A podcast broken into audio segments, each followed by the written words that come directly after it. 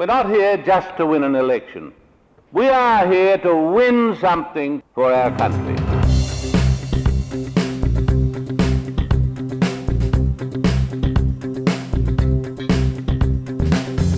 If there is one principle that best serves the differing needs of all Australians, it is liberty. There is a core of liberty in every individual with which no one can or should interfere. Government is ill equipped to promote human happiness. This can only come from within the individual. That was Senator Amanda Stoker delivering a powerful maiden speech in federal parliament a little over three years ago.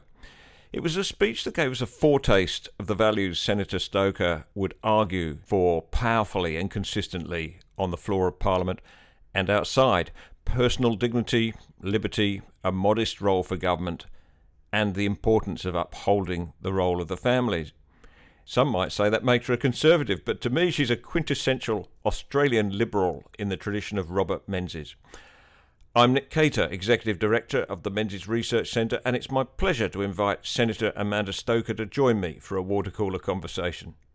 Thank you for having me, Nick. Let's talk about you first, Amanda, your family, and the part they played in forming your liberal values.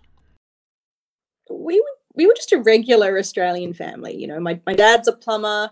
Um, my mum was working as a retail assistant in a chemist when I was a kid and um, we lived in what was then Mark Latham's seat in in Werriwa. And my my first awareness of politics really was during the recession that Keating said we had to have. And I remember my my dad working seven days a week, extraordinary hours, um, you know, but mum and dad still really struggling to to make things work uh, financially. And in my sort of young consciousness, I was going, how is it that people who are good people, who try hard, who do the right thing, who aren't self indulgent, could still find this so hard? And then to compare it to how they did exactly the same thing under the Howard years and prospered just blew my mind, and I had to understand why. And so that was the beginning of my starting to read around um, politics and political philosophy and um, all other things that were far too nerdy for your average teenager. And I pretty quickly reached the conclusion that my set of beliefs aligned with that of the Liberal Party. I, I could see that big governments didn't understand the way people like my parents tried to go about reaching their potential. And I saw the way what you know we call in a philosophical sense civil society but what just groups of individuals who see a problem in their community and just go about fixing it can do so much better than a big faraway government ever could. Um, and that really spoke to the life we were living in in southwestern sydney and um, the the way i saw the many families um, a lot like ours, you know, trades and um, and retail workers and um, all just good people who wanted to achieve what are in the grand scheme of things really big things for themselves and their families. They wanted they wanted a home. They wanted um, the confidence of knowing they could support themselves no matter what. They wanted to be a good example to their kids even if they weren't from especially educated or privileged backgrounds and they wanted to um, be a part of something bigger.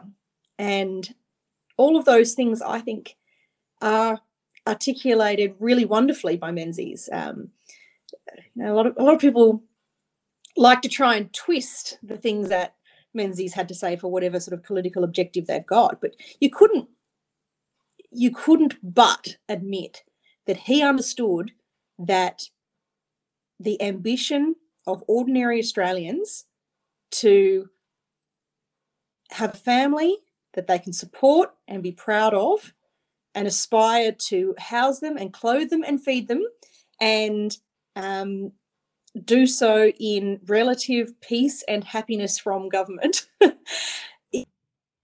Parts of um, the the building blocks of society. So um, that part really spoke to me. Could we describe you perhaps as a second generation Howard Battler? I mean, your father, your father's job as a as a plumber. You know, there there was a time not so long ago when Labor would have naturally assumed that plumbers would vote for Labor because they're labouring people and they used to be unionised, of course. But that, that changed quite dramatically, didn't it, in in the nineties with Howard? The Howard battlers were, you know, tradesmen who become small business people and and therefore related much more to liberal values.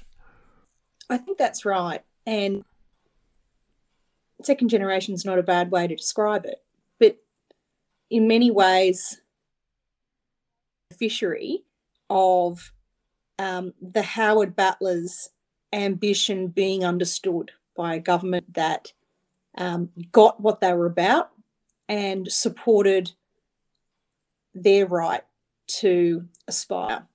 And because of that, my generation have been able to um, in many ways achieve my parents or my parents' generation's objectives for this generation, and that's mm. a hmm. pretty exciting thing. But I also think that's a um, a political legacy we still need to lean into. The this party, as I see it, lies in um, the the tradesmen and the teachers and the pharmacists and the nurses of our suburbs um, much more than it necessarily does of the people we might have once associated with, um, mm. you know, the old elite or old money. Well, as I warned you, this conversation is likely to take many detours. Uh, one of which we might venture down now. I, I, I, think you're you're absolutely right. Those professions, the the hand workers, if you like, and the heart workers, the people who work with their hands, and the people who work in the caring professions, they they are very much um, the kind of people that Menzies spoke about, uh, and uh, and yet what I worry about is is uh, the way everybody now is being channeled into university. You know, to be a head worker. If you don't go into university, you're considered a second class citizen, and um, as you know, um, you know the number of apprentices has dropped quite considerably. I think you know managing to recover slightly under some of the measures the government's taken, but you, you obviously took that route into academia and and uh, and you've done very well out of it in law and in parliament. But do how do we how do we actually get more people to take those really rewarding jobs more seriously?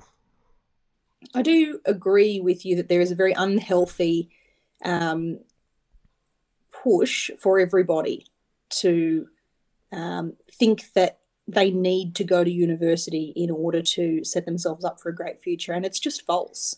For a significant cohort of people, um, university will give them frustration and a nice big debt um, and not altogether better prospects than they would have had um, had they pursued something to which they were much better suited.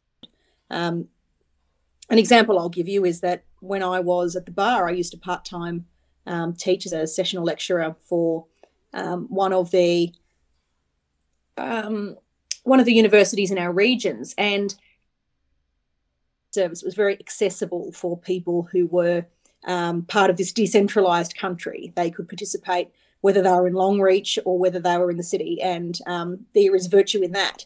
But by because we have in this country so many universities, and um, there is in many ways a commercial imperative for all of them, they were admitting people, to my mind, who would not necessarily have what it takes to be a great lawyer. Mm. And um, that's a problem. You're setting up people for disappointment and frustration and failure when you can see that they have many gifts. It's just not this. Yeah. um, and when you put that together with the fact that you can earn a much better living as um, a very capable trade than you necessarily can as a mediocre lawyer, um, we're not we're not really being fair to the individuals involved. No, no, I think I think that's right, and, and building people up for disappointing experiences at university when they could do something much more profitable uh, and uh, not build up the debt. and in doing so, subjecting them to a whole lot of sort of political indoctrination that often makes them, um, you know, inadvertent participants in um, a politically, I'd suggest, harmful process. yeah, well, indeed, indeed. Um, what was your university experience like? Well, first of all, where did you go to university, and you know how active were you in politics?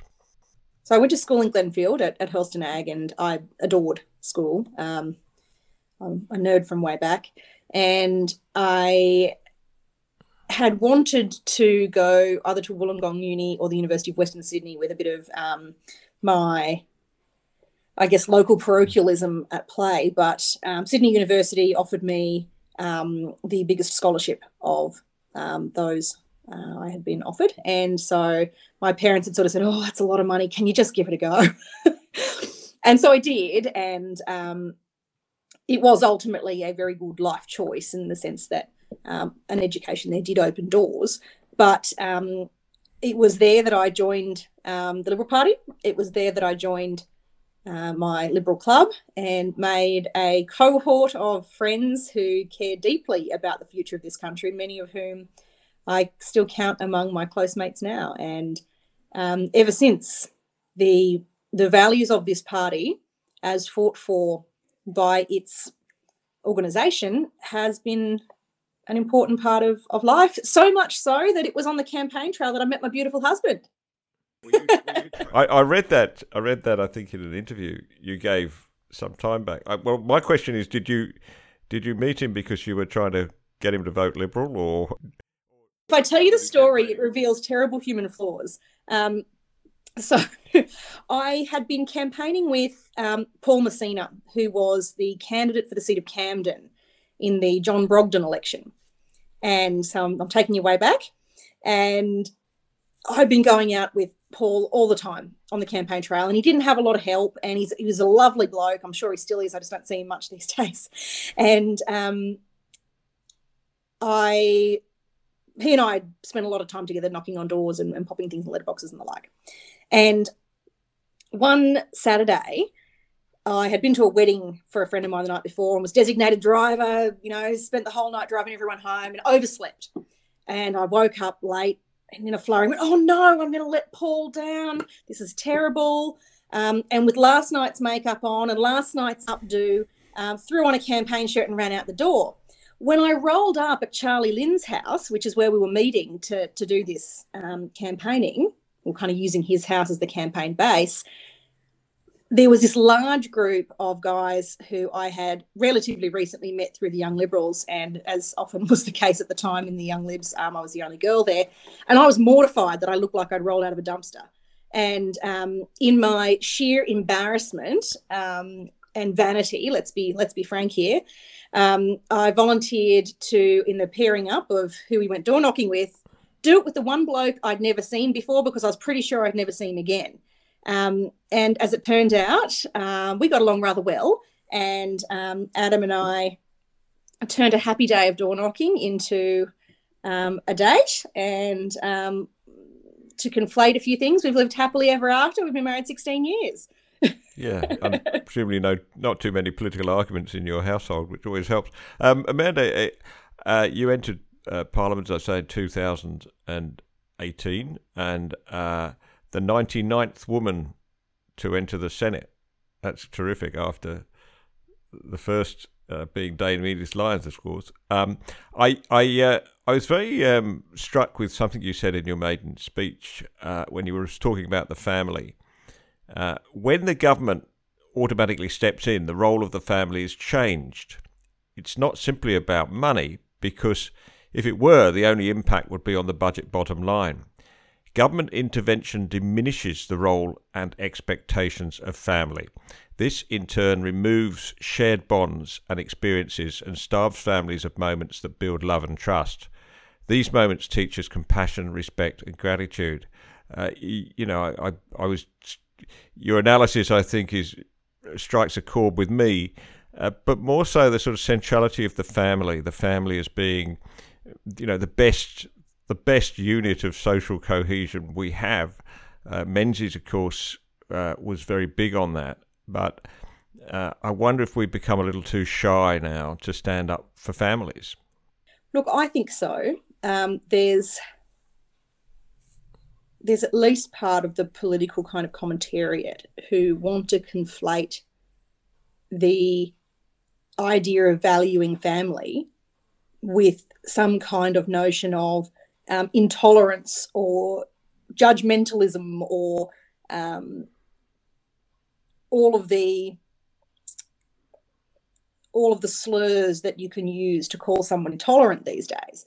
Um, when when I said what I did in my maiden speech, and it's still a matter I really strongly believe, um, it's connected to that civil society point, right? But every time we ask a school to teach something to children that really should be shared by parents, you take away an opportunity for you know a mother and a daughter to build trust as they work through something that's that's sensitive or um, you know uh, whether it's a homework task that that person's struggling with.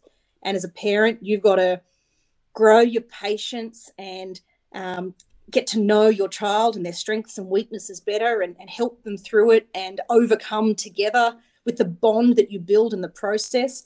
Or whether you think about it in terms of you know, as we age um, this this growth in our aged care sector speaks to um, okay in some circumstances a real need but it's also a reflection of a change in the way that we as families are coping with that stage of life. Mm. And while it might make some things easier day to day, we pay a heavy price in the sense that we we we miss out on okay a at times painful but ultimately very meaningful part of life as we hold the hands of the people who shaped us as they are prepared for what's next and these things might not reduce well into um, numbers and figures, but they are in many ways the meaning of life.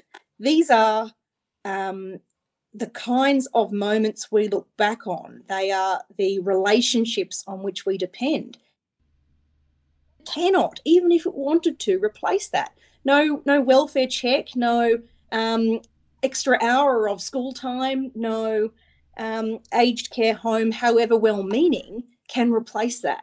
And um, when we talk about social isolation or um, or mental health concerns, a lot of it comes back to us as a society becoming more disconnected, and we might have trouble illustrating it in a policy by policy way, but the cumulative effect of asking less of us as families and asking more of our governments is, I think, a big background cause behind some of the drivers of the big intractable social problems um, that to many people seem not to have a solution. Yeah, I think the, um, the, the, the the outright attack on the family unit by by many activist groups, uh, Black Lives Matter included. I mean, the, the, the, the, nuclear family is one of the many things that they they are fighting against. Um, yeah, they say it like it's a pejorative. Yeah, yeah. It seems to me to be a very uh, dangerous thing indeed, and and surely it's up to good people like us, people like you, to speak out more loudly and in policy terms. You know, ensure that the government's attitude to, uh, you know, say taxation or or any of these other areas, uh, um, childcare even, you know, works for women who want to stay at home or men who want to stay at home, as well as those who want to go out to work. We're so, so such a hurry to get women out into the workplace, but um, uh, many of them perhaps don't have the option they once did to stay at home we are genuinely the party of choice. And so I'm all for women who want to make a work contribution. I'm that kind of person myself. Um, and I think we should provide every support for people who want to um, be in a committed relationship, um, have a nuclear family, and still have a great career. But if you are a kind of family that wants to structure it differently and um, feel it's part of your calling to be at home for a period of time, um, that is something that is equally valuable and um, should be respected and supported by governments, um, in my view. There's an important, I think, piece of research that gets missed sometimes when we talk about um, productivity and when we talk about um, workforce participation and how that feeds productivity. Regularly or meaningfully, try and put numbers around the savings that come in the long term um, from helping families turn out well, helping um, to make sure that the choices that are being made by families in the interest of their children are genuinely those they think are going to bring the best out in their kids because um, if we don't get those early years right, it has um, social costs and economic costs that span the entire life journey. And um, I think we might think differently about the cost of, uh, for instance, a parent being at home in the early years um, if we had the research to connect good social outcomes and um, lower costs associated with social ills as arising from it.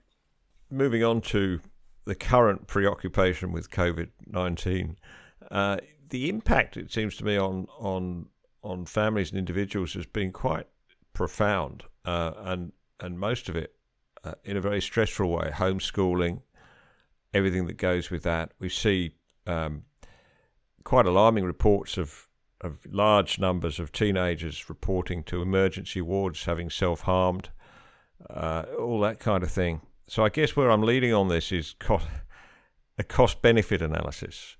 We know what the benefit was, what we wanted the benefit to be, but I suspect the cost may be far larger, not just economically, but in human terms. So we even calculated. Is that something that, that worries you and your colleagues? Yes, it is. Um, from the earliest part of um, the Queensland lockdowns, and obviously that's sort of the environment in which I have most closely experienced it, I called for the Queensland government to be um, tracking and quantifying the measures of those other harms, um, which of course they steadfastly refused to do. But the fact that Lifeline had its busiest three days in their entire history this month, I think, um, says a lot about what this is doing to people's mental health. Um, the amount of government support that's been needed to keep the economy alive speaks to the economic impact. And um, the the consequences that we've seen in other jurisdictions um, when people emerge from lockdown around um, dysfunctional relationships, mm. I, I, think are pretty significant too. I am heartened though by the fact that the government has a plan to get us back to normal, that um, we have done necessary research to understand the point at which we can safely start to reopen, give people the hope they need to hang on till we can get those high vaccination rates happening for those people whose health and conscience permits them to do so. Um, I, you know, if you can, it's it's our ticket back to sanity in many ways.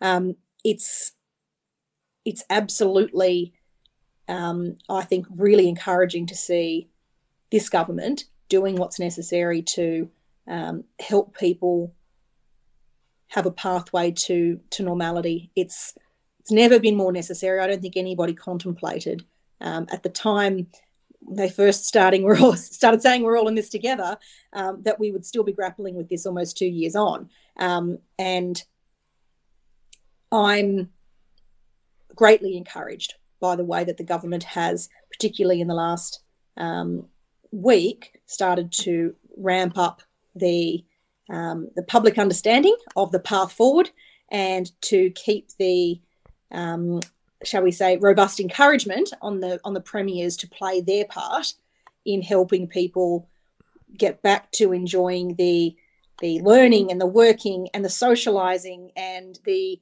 um, the travel that is a part of enjoying this amazing country. It's a part of the lifestyle that we all love so much.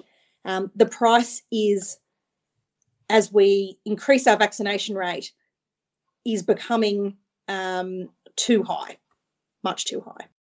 Well, that's right, and and because one of the one of the issues has been locking down state borders. I, I don't know about you, but I I never thought I never imagined in my wildest dreams we'd have a day when the states were putting up roadblocks and and you had to get a visa to go to different states. All the all the problems of crossing borders, but without the duty free, and uh, the you know, but the, the, how could this come about when the borders were never meant to be used like that? I mean, the Queensland border, as I understand it, technically runs right through the middle of the Gold Coast Airport main runway. It does, yeah. So, how did how is this using putting your your lawyer's hat on, your knowledge of constitutional law, your involvement now as assistant to the attorney general? How do they get away with this? Why why why can't why can't we say you know we're a country that allows free passage for citizens? Section ninety two of the Constitution provides that um, intercourse between the states should be absolutely free, and there's not a lot of authority around this um, provision's interpretation. But the cases that we do have um, largely revolve around the, the right of people to um, sell goods from one state into another state without being taxed in, in the process um, for moving those goods across um, state lines. The last time we had a case that was about the freedom of an Australian citizen to move from state to state was during the time of the, the Latham Court. You know, we're talking back in wartime. And um, the High Court there upheld the right of the woman who travelled from um, from Melbourne to Sydney on the train and who got off the train and was arrested to um, be set free because it was the court's view at that point in time that even in circumstances of war and the like, um, our founding fathers intended for movement between the states to be absolutely free. And yet, um, the, the authority we got from the High Court early in the pandemic um, suggested that the extreme measures of border closures were um, proportionate um, incursions on the right of individuals to move between states. It's it's not what our founding fathers intended. When you go back to um, the Constitutional Convention debates, as um, a, a person like me does from time to time, you can see that they never intended for Australia to have internal walls. And um, I think it's a really sad indictment on the kind of cultural state versus state parochialism um, that some premiers have capitalised upon. Annastacia Palaszczuk. Um, but the opportunity that lies ahead, I think, um, is that the decision that was made by the High Court early in the pandemic rested upon a few factual matters in determining that it was a proportionate response. Um, and it was resting on the fact that at that time there was no vaccine. Well, now we have plentiful access to vaccines and you know three to choose from. The it also rested upon the fact that um, it was proving very deadly at that point in time. Whereas what we know of uh, at least the Delta strain is that once vaccinated, it is much lower impact on the individual, um, and so that severity factor isn't there anymore. I think if the matter were reconsidered today, we'd find a very different result. Um, but in any event, I think um, the if we're getting a little bit sort of legally philosophical, you could arguably make the case that um, Commonwealth could try and cover the field here um, and take steps to, in a sense, crowd out the state's action on this. But that's my um, legal creativity spitballing rather than any statement of government policy. and it's not, not the only strain in the relation between state and federal governments that we've had, is it? Well, no, not at all. What, how much appetite is there, do you think, to within the government to try and iron out some of these things before we have another pandemic? Look, I, I think if you put to a referendum um, say at the next federal election, you know, should we have the federal government dealing solely with um, these types of matters? I think the the frustration of Australians would speak loudly in favour of having a single government handling these things. And I say that with some pain as a committed federalist, but the, the, the difficulty of having to deal with, um, you know, premiers, some of whom have demonstrated quite sort of craven behaviour um, and blatantly political, I would suggest, abuses of their authority, I think has made the Australian people quite cynical about aspects of the Federation. I think that's very sad. The the other thing we've learned about um, the need for federation reform th- through the course of the pandemic is that while the Commonwealth government was picking up all the bills associated with um, heavy handed public health responses, there was no incentive for state governments to um, open up the economy and get people back to work because um, all of their political bread was buttered um, on ensuring that there were no people becoming ill um, and they didn't have to bear any of the consequences on the other side. Um, it's the most persuasive, I think, and um, readily accessible for the, the non legal nerd example of vertical fiscal imbalance and why we need to deal with it.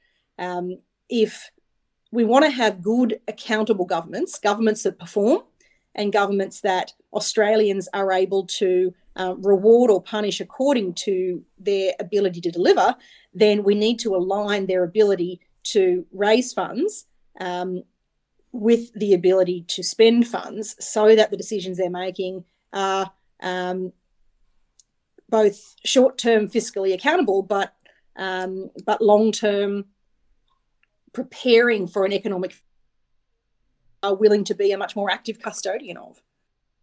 Staying with, with legal matters and your the kind of things that you follow as assistant to the Attorney General, you know I think the Menzies Research Centre put in a submission to the Australian Law Reform Commission's inquiry into judicial impartiality, famously rejected by the ALRC for what we think are quite spurious reasons.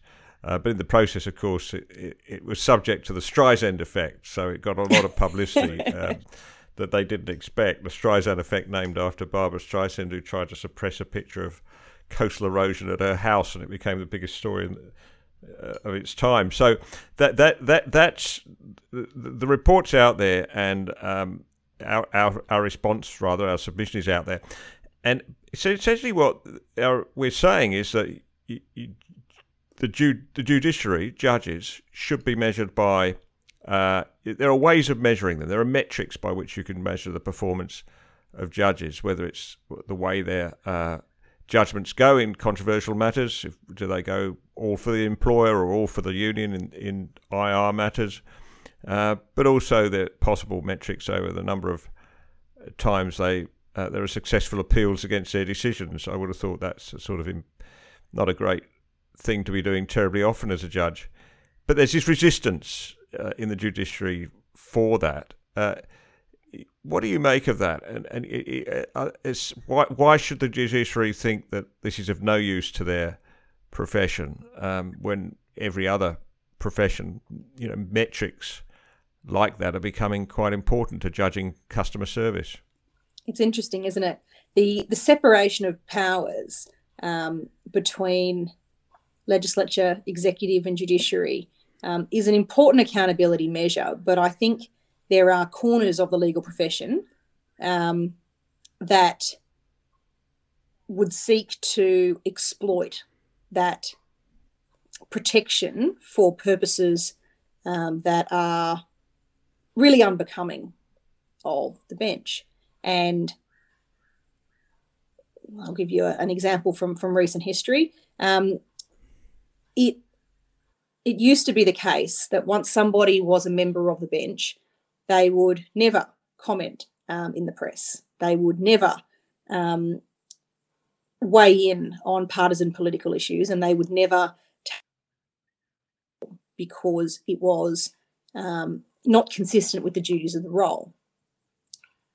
that was encroached upon in a very well-meaning way, I think, um, by you know do-gooding judges wanting to contribute on this issue or that um, in a relatively sort of charitable or philanthropic kind of way, um, whether it's on you know aspects of humanitarian concerns, for instance, that might derive from um, their interest in human rights law, or um, whether or not you it, you can't help though when you go into um, the the field of commentary beyond the cases for which you're responsible, ultimately having um, political positions on things, and it has gone down a path that means um, if you take the example of the, the time of the appointment of Justice Carmody um, to the Chief Justice's role in Queensland, you had judges behaving in an outright political way um, in a manner that I thought um, quite brought the bench into disrepute. Now, um, that's not to go over old ground, but it's to say there has been a real change in the way that the bench, um, you know, speaking as a group, seem to view their responsibility um, to live the fairly cloistered life uh, once they accept a role with the um, enormous responsibility and privilege um, that being on the bench entails. So, to get back to your question, um, yes, there should be metrics. Yes, we should expect judges to apply the law um, as written without fear or favour, without attempts to um, interpret in the political cause of the day, um, a la the Victorian judge who decided to find a um, an implied duty to um, protect the future from climate change, for instance, in a um, case about the mine approvals that um, were given by by government in relation to a particular mining development. There's I mean, these are acts of extraordinary activism. And when judges start to behave like politicians, we don't just ruin the jurisprudence, uh, we undermine people's trust in the judiciary. And in doing so, bring down the institution as a whole.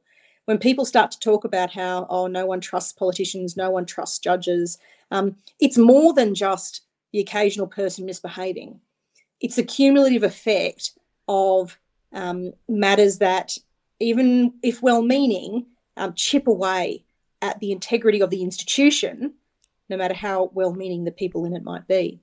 Which brings me back to Robert Menzies, I guess. He, he said that, uh, uh, you know, an independent, fair and independent judiciary was was one of the bedrocks of civil society. And without it, we're in real trouble. Mm. I think that's right. And people propose all kinds of solutions for this. You know, some will say, oh, we need a judicial commission. Um, a judicial commission might be able to uh, keep track of some of those metrics of appeals or, um, you know, notice some outliers in the stats. But ultimately, um, where they've been applied in other places, they're really only very good at removing pretty pretty badly performing examples rather than driving a kind of outstanding performance. Um, hope I've articulated that well. The, the judicial bias question, I think, is something that really does play on the minds of Australians, and particularly in the family law space, where the matters that are being dealt with are just so personal um, and so um, so confronting an experience for people who are already going through what's likely to be one of the most traumatic experiences of their, their life, and the breakdown of a family is right up there.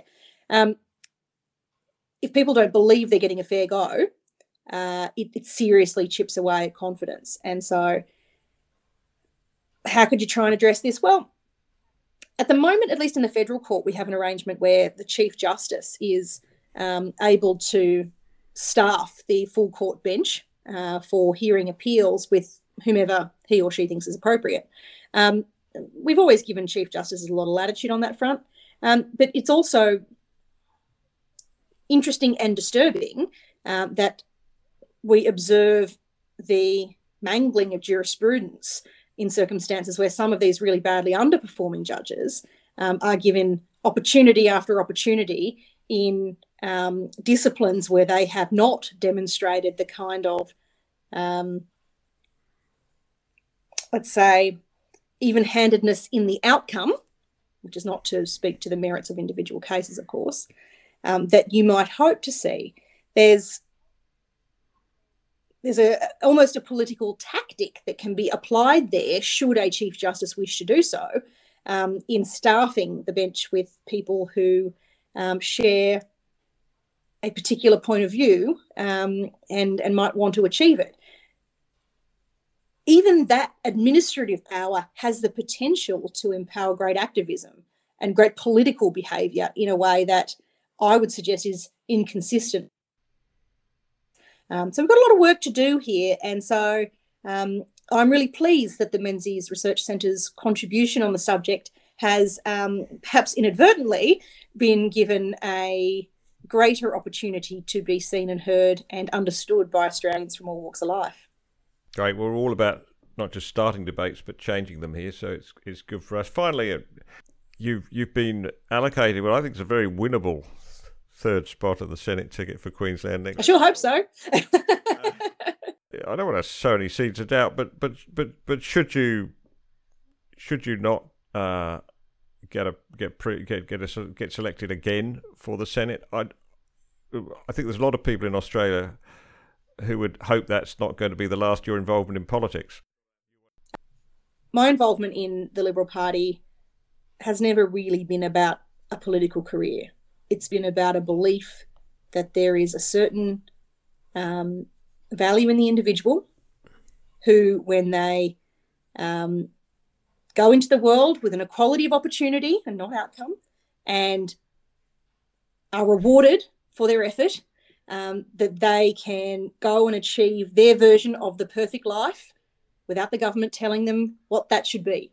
Um, they can raise a family if that's what they want. They can have a career if that's what they want, and um, they can otherwise aspire to reach their wildest dreams in this great country um, of aspiration. That stays with me whether um, have the opportunity to sit in a red chair in our beautiful Senate or not. Um, but can I say this?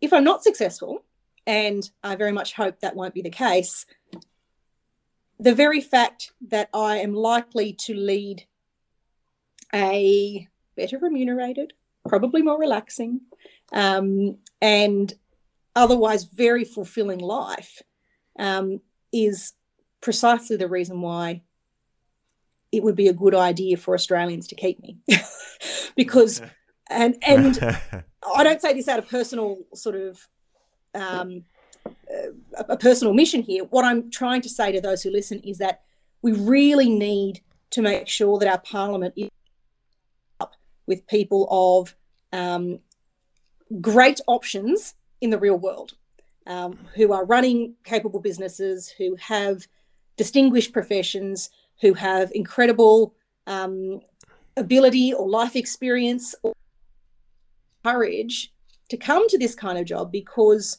um, that's how we do our best for Australians. That's how we build a team that is capable of solving the big problems. And it's how we um, make sure that we protect our institution for the long term.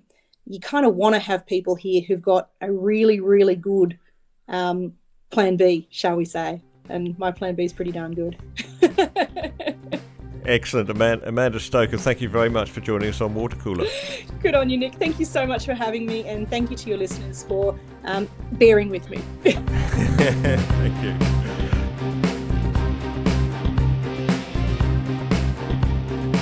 You've been listening to another water cooler conversation brought to you by the Menzies Research Centre. We'd like to bring you many more, of course, and you can help us by subscribing from just $10 a month. Go to www.menziesrc.org slash subscribe. I'm Nick Cater, and thank you for listening.